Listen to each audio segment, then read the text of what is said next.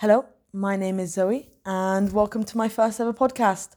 Hope you enjoy, and let's get to it.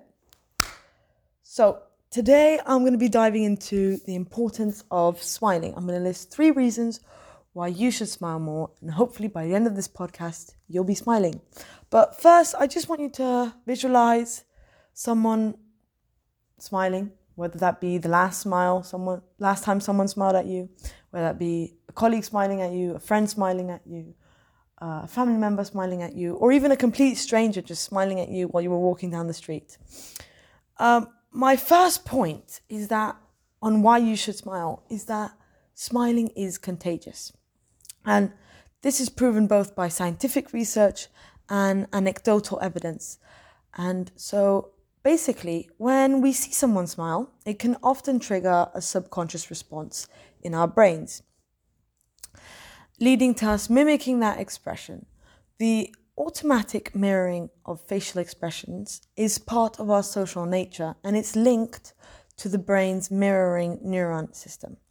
Mirroring neurons are a type of brain cell that fires both when an individual performs an action and when they observe someone else performing the same action.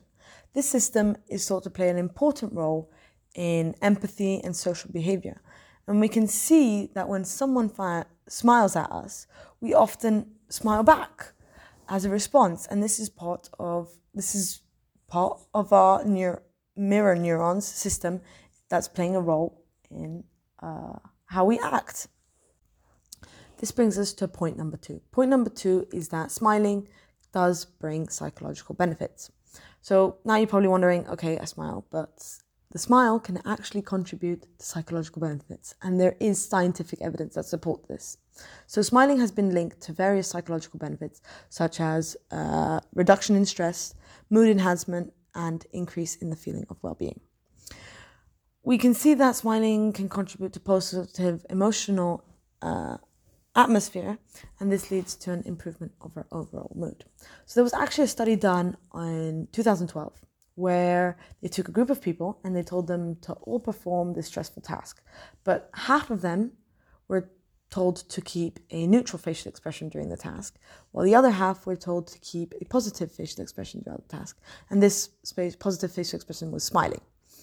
And so after they had performed this stressful task, they measured the heart rate of both groups and they realized that the ones that had a positive facial expression during the stressful task actually had a lower heart rate after after they had completed the task than the ones that maintained a neutral facial expression. So what does this tell us? This tells us that actually if you have a positive facial expression, such as smiling, you can lower your heart rate. And this obviously comes with many other benefits that I will not dive into right now, but this is evidence that smiling does, in fact, reduce stress and enhances your mood. And so now moving on to point number three, to why you should smile, is that smiling is a cycle. And smiling can create a positive feedback loop in social interactions. So if one person smiles, so let's say I smile, and then I can influence someone else to smile or promote and that person can promote someone else's smile and this loop goes on and on and on and it's kind of a chain and then it can go back to me and make me smile again and it can make you smile again and it just creates an overall more pleasant and happier social environment so that's it that's my last point so that's all i have for you today uh, point number one smiling is contagious point number two smiling has psychological benefits. Point number three, uh, smiling is a cycle. So thank you so much for listening. I wish you the best possible day and try to smile a little more today. See you. Bye bye. Enjoy your day.